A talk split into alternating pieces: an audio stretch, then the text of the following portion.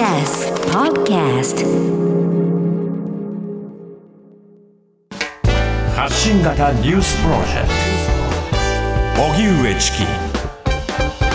セッションここからは最新のニュースをお送りするデイリーニュースセッション。まずはこちらのニュースからです。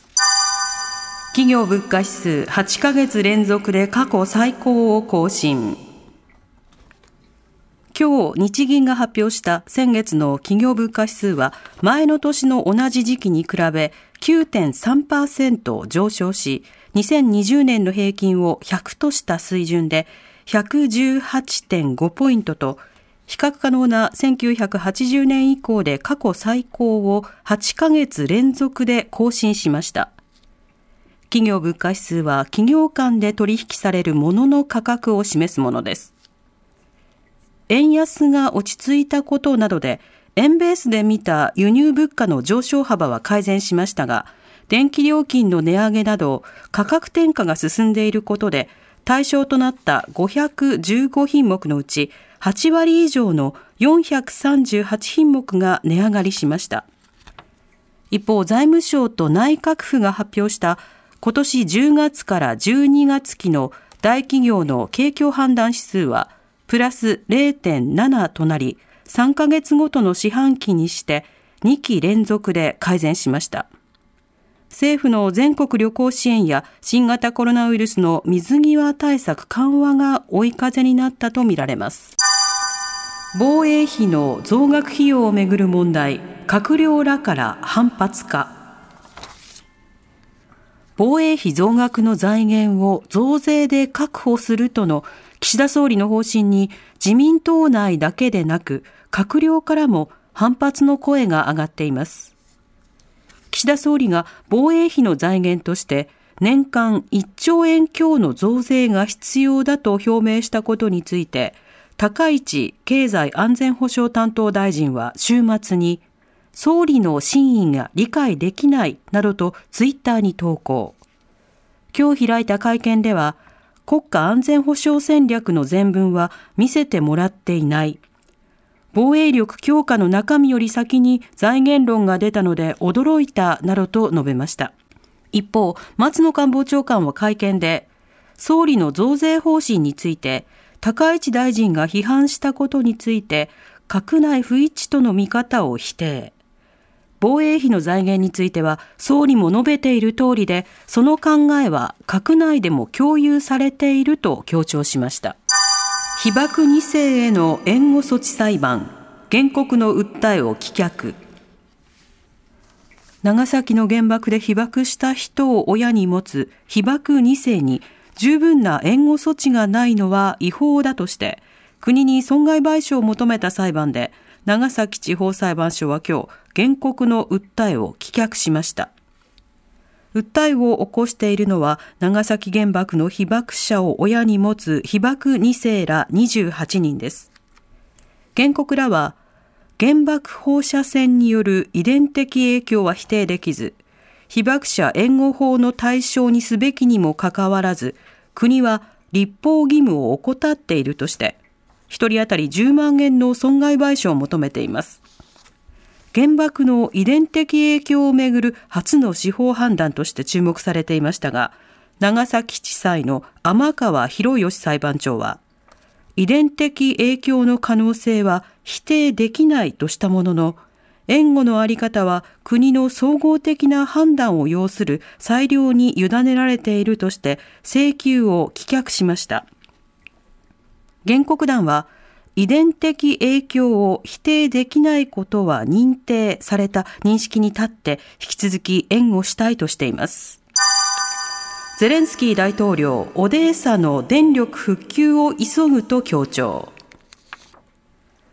ウクライナのゼレンスキー大統領は、ロシア軍によるドローン攻撃で、寒さの中、150万人以上が電力供給を受けられない状況に陥っている南部オデーサ州について、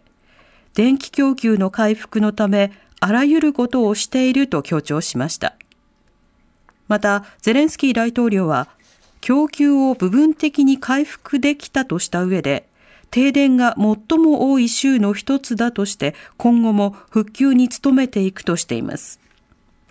一方ロシアのプーチン政権が併合を宣言した南部ザポリージャ州の親ロシア派の幹部は10日ウクライナ側がロケット砲でメリトポリの軍の拠点を攻撃し2人が死亡したと発表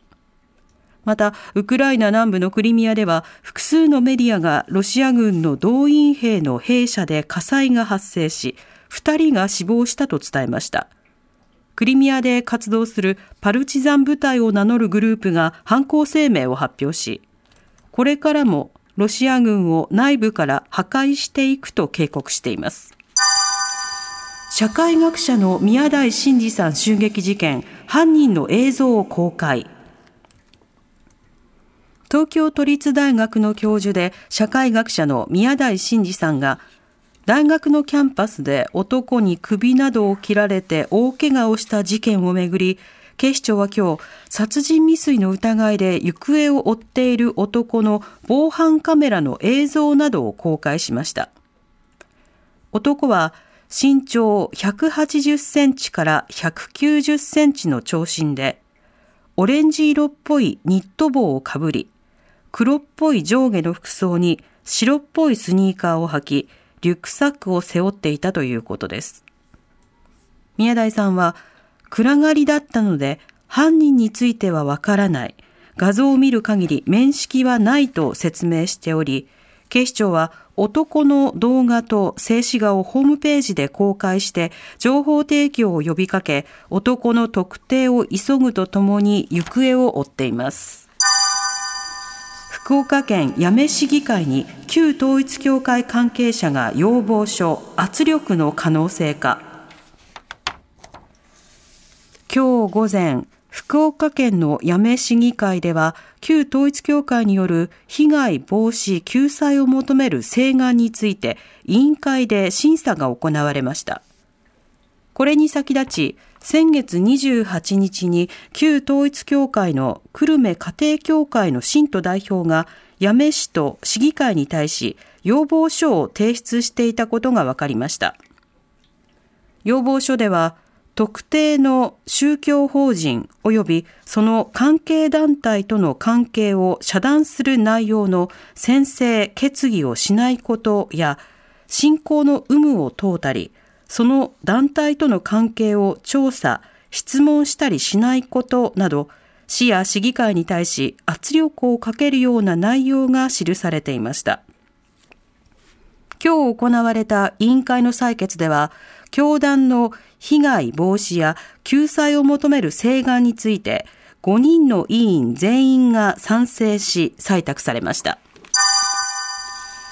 アニソンの帝王、水木一郎さん死去。アニメマジンガー Z の主題歌などを歌い、アニメソングの帝王や兄貴の愛称で親しまれた歌手の水木一郎さんが6日、肺がんのため74歳で亡くなったことが分かりました。水木さんは今年7月に肺がんを公表以降、闘病生活を続けていて、11月には日本歌手協会が都内で開いた第49回歌謡祭には車椅子で登場。生涯現役を目指しているから、やりますからと挨拶してマジンガー Z を熱唱しました。所属事務所によりますと、通夜と葬儀はすでに執り行われたということで、お別れの会などについては、ご遺族と相談の上、後日取り行う予定ですということです。